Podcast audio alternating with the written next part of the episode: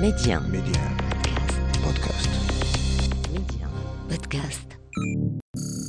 كانت العمليات التي ينفذها الثوار الجزائريون في تصاعد وكانت الخسائر في الأرواح بين الفرنسيين تتزايد منذ العام أربعة وخمسين تسعمائة وألف وكان المقاومون الجزائريون يركزون على العاصمة وتطورت الأوضاع إلى ما سيحتفظ به التاريخ تحت اسم معركة الجزائر. لم تحقق الوسائل العسكرية مبتغى السلطات الفرنسية. وظهر في المشهد من كانت له مقاربة مختلفة في التعاطي مع تلك التطورات الميدانية. جواسيس عيون وآذان رجال ونساء. يتحسسون نبض المجتمعات. يريدون الإحاطة بمكامن القوة والضعف. لدى العدو كما الصديق. ممثلون بارعون. منهم من اختار سبيل الجاسوسية ومنهم من استقطبتهم قوى المعادية. وجوه من الظل. حكايات جواسيس يكتبها ويقدمها عبد الصادق بن عيسى على ميديا. لابلويت معركة الجزائر والقبطان ليجي. في منتصف خمسينيات القرن الماضي كان المشهد الجزائري يغلي. مستعرة كانت حرب التحرير والسلطات الفرنسية سلطات الاحتلال تواجه تصعيدا غير مسبوق في العمليات التي ينفذها المقاومون الجزائريون مستهدفين كل تجليات التواجد الفرنسي في الجزائر. وكان الفرنسيون يردون بعنف وقوة لا يعرفان حدودا. لعل كثيرين لم ينتبهوا وقتها إلى أن ما كان يجري إنما هو عد عكسي تتسارع وتيرته نحو نهاية الاحتلال الفرنسي للجزائر الذي استمر 130 عاما. في سنة أربع وخمسين تسعمائة وألف وهي السنة التي اندلعت فيها حرب التحرير في الجزائر كانت فرنسا خارجة منهزمة من حرب الهند الصينية الأولى التي استمرت من العام ستة وأربعين حتى العام أربعة وخمسين تسعمائة وألف. في السابع من مايو من تلك السنة خسرت القوات الفرنسية معركة ديان بيانفو الشهيرة مع قوات الفيتمين التي قادها هوشيمين. كانت معركة حاسمة فاصلة. كذلك انتهى الوجود الفرنسي في فيتنام.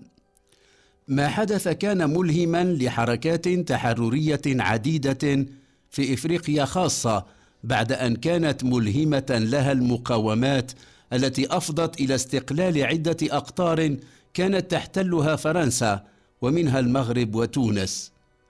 الفرنسيون أيضا استحضروا وسائل وطرقا اتبعوها في مواجهة الحركات التحررية في الهند الصينية. ومن قواعدها الأبرز زرع التفرقة وإثارة النعرات والنزاعات واذكاء فتيل الاقتتال داخل تلك الحركات التحررية والدفع بها إلى الفناء أو جعلها تيارات وأجنحة يستمال البعض منها ليصير في خدمة مصالح القوة الاستعمارية. حديثنا عن فرنسا. هكذا بدأ الرهان على تشتيت صفوف جبهة التحرير الوطني وجيش التحرير الوطني ذراعها المسلح. وهكذا بدأت خطة العصفور الأزرق وهي خطة لابلويت نفسها. ظن الفرنسيون أن البوابة الأيسر ولوجها هي بوابة منطقة القبائل وكان الهدف المرسوم إنشاء قوة مسلحة من القبيليين أنفسهم لضرب جبهة التحرير الوطني بعد تأليبهم عليها. فرنسا المنهزمة في ديان بيان فو بحاجة إلى ترميم صورتها كقوة كبرى.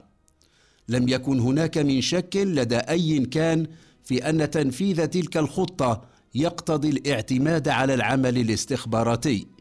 وكان طبيعيا أن توكل مهمة تشكيل تلك القوة القبيلية تلك التي أطلق عليها اسم القوة كالا فورسكا وهو أيضا الاسم الآخر لعملية العصفور الأزرق. كان طبيعيا أن توكل المهمة إلى مصلحة المستندات الخارجية ومكافحة التجسس وهي مصلحة الاستعلامات الفرنسية. كانت الصياغة الأولى لخطة العصفور الأزرق لبلويت قد رسمت على الأرجح خلال العام 56 900 وألف على مستوى إدارة الحاكم العام الفرنسي في الجزائر. ورسم لها هدفا استقطاب مئات من القبيليين ممن التحقوا بصفوف جيش التحرير الوطني وجعلهم نواة للقوة القبيلية التي يسعى إلى تشكيلها. لم تكن لابلويت تحمل فكرة جديدة مبتدعة وإنما هو السعي نفسه إلى تسخير الخلافات السياسية والاختلافات الإثنية لخدمة المصالح الفرنسية. وقد جرب ذلك من قبل في فيتنام خاصة.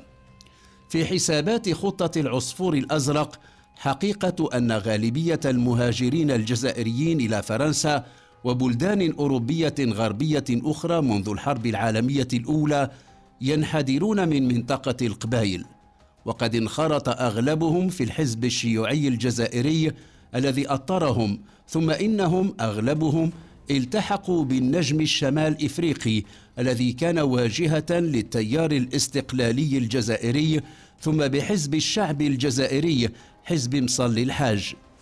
لعل الذين أوكل إليهم ملف القوة كا أو عملية العصفور الأزرق لعلهم ظنوا أن استقطاب أولئك القبيليين سيكون هينا وأن بلوغ الغاية المنشودة عبر البوابة القبيلية في متناول اليد وأن تشكيل قوة مضادة للثورة ليس من قبيل المستحيل.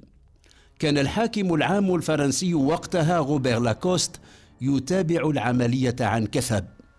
ارتكز الفرنسيون على شخصيات قبائلية يحسبونها حليفة لهم ولذلك لم يثر لديهم أي استغراب التجاوب السريع الذي قوبل به مشروع إحداث قوة مسلحة من القبيليين للتصدي لجيش التحرير الوطني.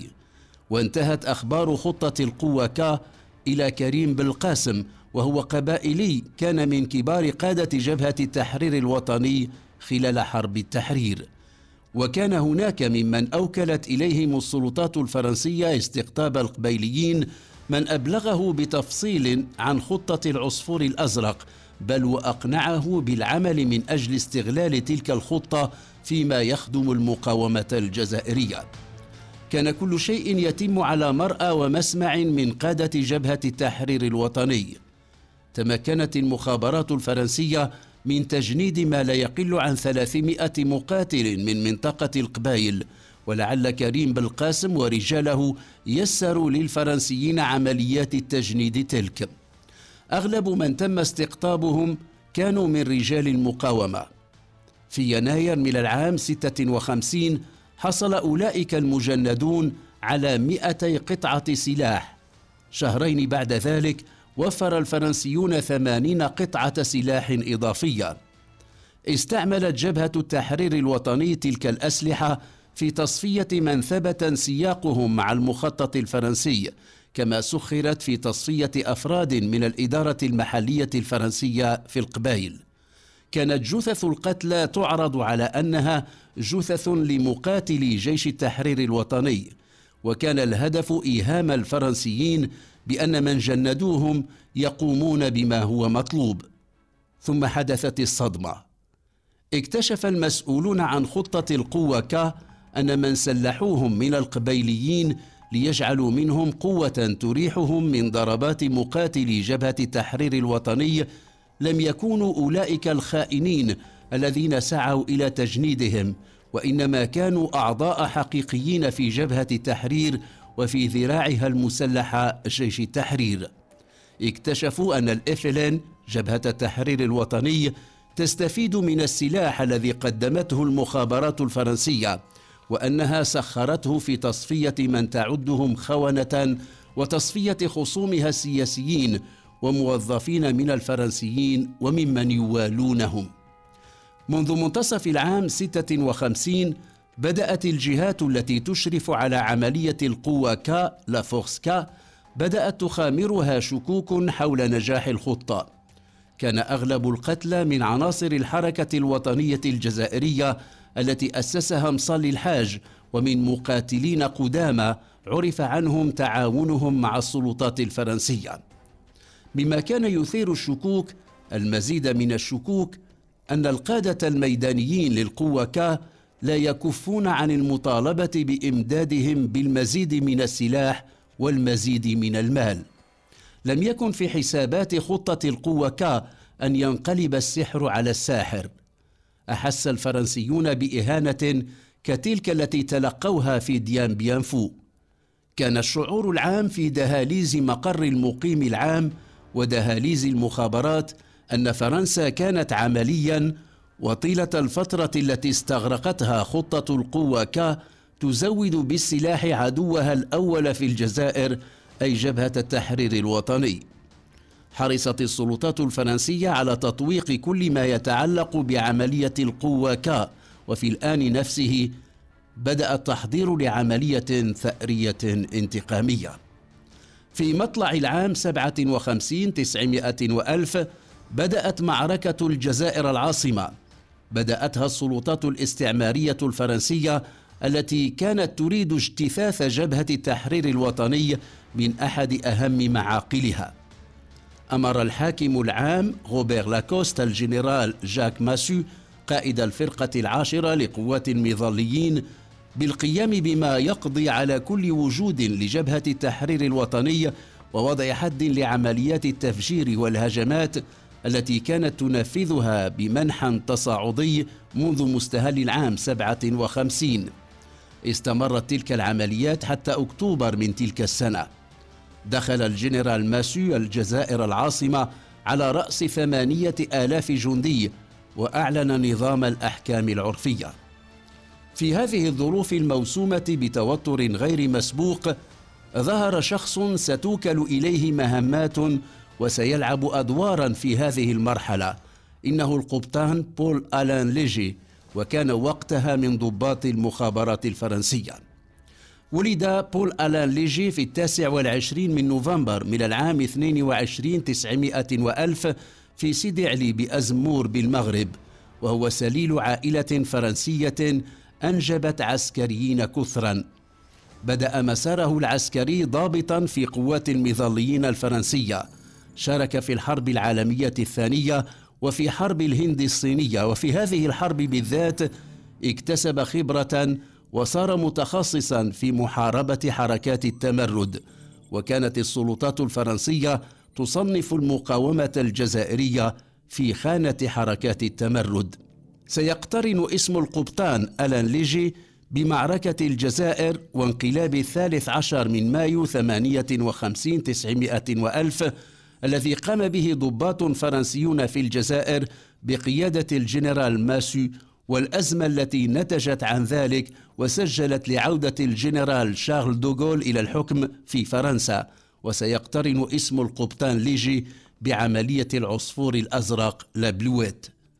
عدا ما ركمه من تجارب في الهند الصينية كان القبطان ليجي مظليا في القوة الفرنسية التي شاركت في العام 56 900 وألف في حرب السويس أي ما يعرف بالعدوان الثلاثي على مصر الذي قامت به فرنسا وبريطانيا وإسرائيل. وقد طلب نقله إلى الجزائر مباشرة بعد هذه الحرب. كانت عملية لابلوات امتدادا وتكملة لعملية القوة كا بل إن الغاية الأولى منها كانت محو آثار الإهانة التي تلقتها فرنسا من المقاومة الجزائرية.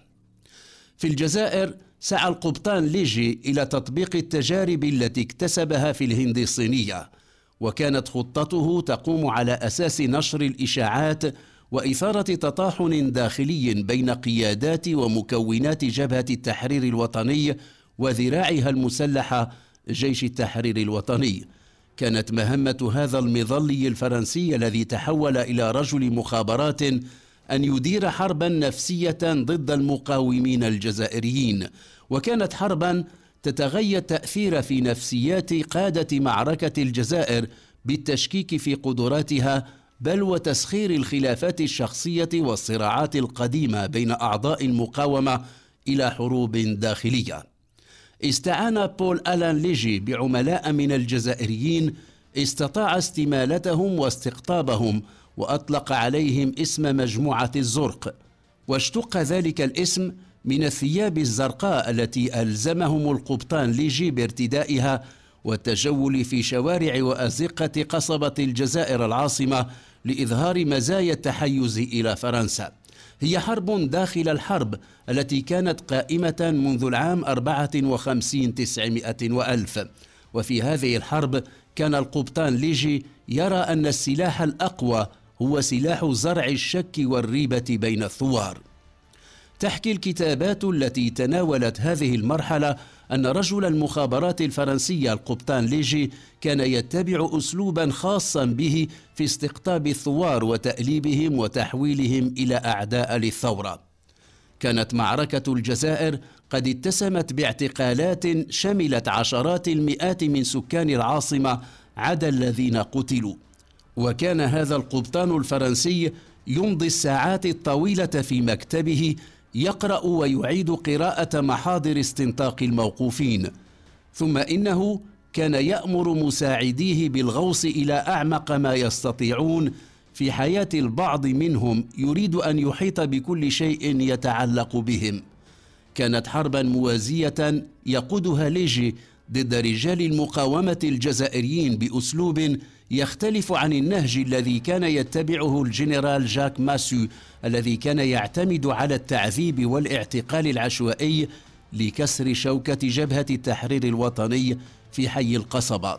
في الواقع كان القبطان ليجي يستنسخ تجربته في الهند الصينية ويستحضر في كل لحظة تمكنه من استمالة فلاحين فيتناميين وجعلهم ينقلبون على الفيتمين جيش المقاومة الفيتنامية بأن سمح لهم باستغلال حقول الأفيون والاستفادة من عائداته.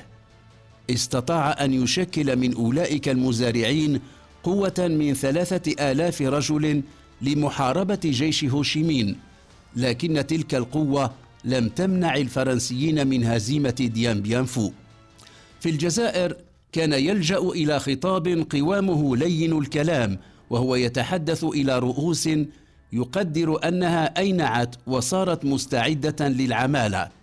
كان كثيرا ما يردد على مسامعهم كلنا فرنسيون بغض النظر عن الدين واللغة والعرق ودعونا نتخلص من عقبة جبهة التحرير لنبني نظاما عادلا بين الجميع.